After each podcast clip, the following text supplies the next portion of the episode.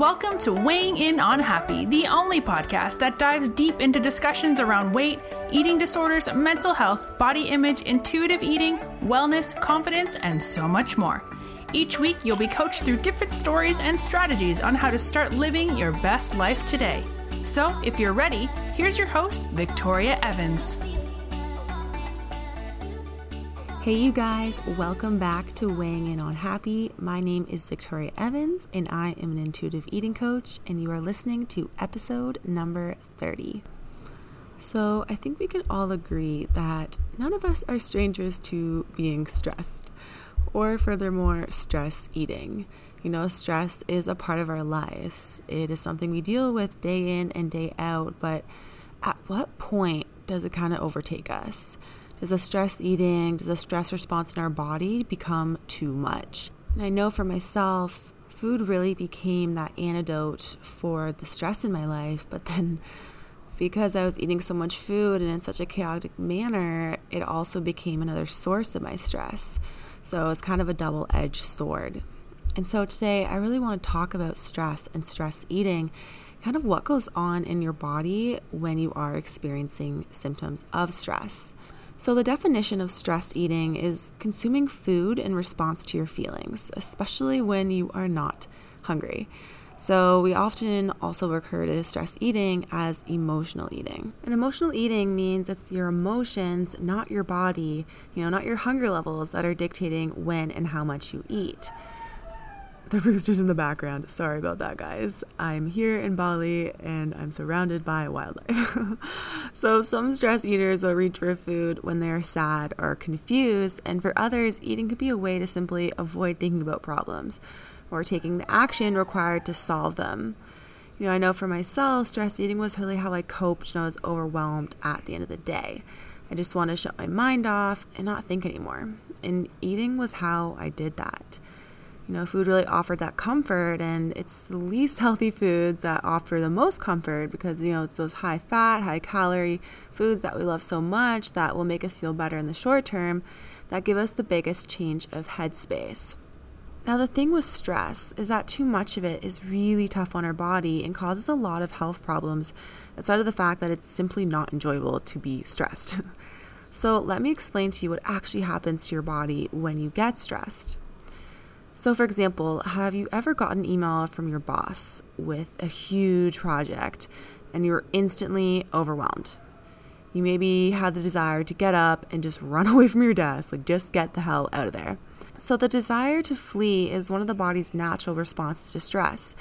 That's part of the fight or flight response, which is a cerebral and hormonal reaction to life endangering events. And here's how that works. So, if you imagine someone jumped out at you with a weapon, let's say a knife, this sets off a domino effect in your body. So, your brain, or more precisely, the manager of your brain, known as the thalamus, would be the first to react. And so, when your thalamus reacts, it sets off your amygdala, and that's the part of your brain responsible for processing your emotions. So, once your amygdala for emotions has reacted, this activates the hypothalamus. This is the area in charge of regulating the autonomic nervous system. Now, the autonomic nervous system is divided into three parts the sympathetic nervous system, the parasympathetic nervous system, and the enteric nervous system. So, I've spoken before about the parasympathetic, which is the rest, digest, and heal, the sympathetic, which is that fight or flight mode, and then finally the enteric, which is more gastrointestinal, which we're not going to really touch on today. However, what happens is when the autonomic nervous system has been activated, what happens is it conveys a message to your adrenal glands. And so your adrenal glands are going to start pumping out adrenaline. And that's a hormone that prepares your body to react quickly and potentially violently if that's required. So essentially, this whole domino effect, this whole chain reaction makes you more alert and prepares you to fight or flee potentially life threatening situations. Now, at this point, you would not be craving food and stress eating because you have all that adrenaline pumping, you're ready to fight. So you're not thinking about eating, you're thinking about staying alive. But then, once that adrenal glands run out, once you're out of adrenaline, your body's going to switch to cortisol. And cortisol is the neurotransmitter for the anticipation of pain, which has a similar hormonal effect to adrenaline. So essentially, when we're in a high stress situation, you know, a lot of the time in everyday life, we are just as likely to trigger this response of fight or flight mode and pumping out adrenaline and cortisol in the exact same way as if we were being attacked by someone with a knife. Now, this is a problem. This is a huge problem because when you have this stress response in non life threatening situations, this means that all day long you're just sitting at your desk or going about your life, producing adrenaline and cortisol for hours on end. You know, emails from your boss or worrying about food in your body and calories and how you look. But when you're constantly doing this, this creates a huge hormonal imbalance that can be really detrimental to your health a hormonal imbalance that will often result in sickness and fatigue and weight gain. And then when we're tired, not feeling great, we also tend to reach for processed foods to comfort ourselves to make ourselves feel better. So, this imbalance is what happens when you get stressed and our body enters the sympathetic state, which is the fight or flight mode. And if we're constantly stressed, we end up in a sympathetic dominant state. So, I kind of think about it as if your nervous system was like a teeter totter. So if you are stressed all the time, that one side of the teeter totter, that sympathetic state is going to be so heavily weighted down. And then the other side of the teeter totter is going to be that parasympathetic state.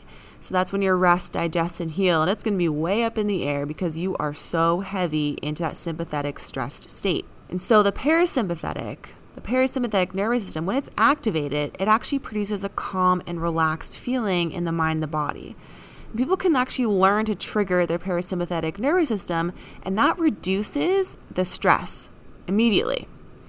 So, again, it's kind of like intentionally shifting the weight on the teeter totter from the sympathetic state over the other side of the teeter totter, which is the parasympathetic state. So it's kind of like they're very much the opposites. On one side, you have the sympathetic, on the other side, you have the parasympathetic. And stress is when you're in the sympathetic. To get out of that stress, you want to get into the parasympathetic so you can rest and digest and heal. So now that you kind of a brief overview of what stress looks like on the body, let's now look at three tips to manage the stress and thus also manage stress eating. So the first thing is to actually identify what is stressing you out. So often we'll just say, oh, we're stressed over it's too much, over overwhelmed, overtired. And we never dig any deeper. We never get curious about what is actually going on. And we can't expect to change if we don't have anywhere to start from. We have no starting point. And I always kind of compare it, you know, if we're trying to get to a destination where we reduce stress, like on the maps, we have to know where our current location is. We have to know where we are. So we have to identify what those triggers are, what is happening, getting curious. That's something I really help my clients with is understanding what those triggers are so that we can do something about them. Because if you don't know what the trigger is, then you can't hope to ultimately change what your response is. So, challenging you when you are noticing that you're eating and you're not actually hungry, what is happening right before that? What is going on? What is the thoughts passing through your brain because once you're able to kind of isolate that, it becomes a lot easier to identify when you are stress eating and thus where that stress is coming from. The second tip is to really understand the importance of minimizing the activation of the sympathetic nervous system. So, the sympathetic nervous system, again, that fight or flight mode, can be really detrimental to our health if we are in that state too often. It leads to those imbalances that we talked about before.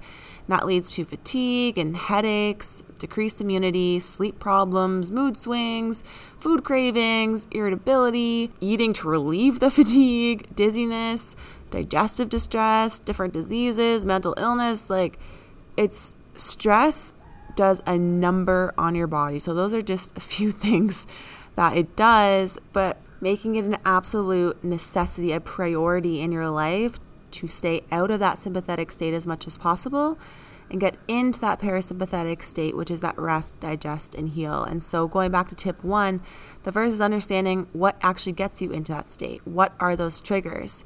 And then from there, once you understand the impact it can have on your health, that's a huge motivator to want to change it. The third tip is to learn various techniques to encourage the activation of the parasympathetic nervous system. So, there are many techniques that a person can use to actually strengthen and activate their parasympathetic nervous system. And again, going back to the teeter totter, when you focus more on the parasympathetic and you strengthen it, what you're doing is you're shifting that weight out of the sympathetic, so reducing that stress and thus your ability to cope with stress and manage it effectively. But in general, some things you can do would be to spend time in nature. So surround yourself with green trees and grass and, you know, try to get your feet in the soil, which is called grounding when you get your feet right onto the earth. And there's so many powerful studies that show the effectiveness of reducing stress and anxiety when you actually have your feet physically onto the earth. Another way would be to get a massage. Another way would be to practice meditation. Another way would be deep abdominal breathing. So, I do a lot of box breathing with my clients as a, a, really accessible, easy way to start to transition into meditation if meditation is something that is a bit too difficult. Box breathing is really an active meditation, it gives you something to focus on instead of just trying to empty your mind. Also, even focusing on a word or a mantra that is really soothing for you. So, for example, I say, I am here now and I am safe. I am here now and I am safe. And that really brings me back to this moment. And instead of spiraling out about whatever's happening, I will literally tell my body that there's no danger. You know, I'm safe. We don't need to be in that sympathetic state. Another way would be to play with animals or children or pet animals. It's very calming for your body. Practicing yoga or Tai Chi, doing progressive relaxation, getting acupuncture, even just putting your phone down will help you get into a more parasympathetic state and help you to strengthen that, which is going to again help you get out of that sympathetic state as much as possible.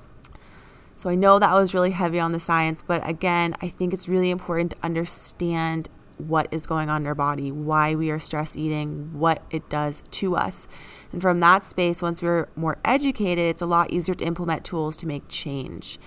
And so I hope that you guys learned something today. I hope that you enjoyed this episode. If that is the case, then I do invite you to rate and review. I'd love to know what you think. I want to know what you want to hear more of. Additionally, if you want to learn more about my one on one coaching program, where I help women to stop food fear and guilt so that they can eat effortlessly and intuitively, please check out my website, www.victoriaevansofficial.com.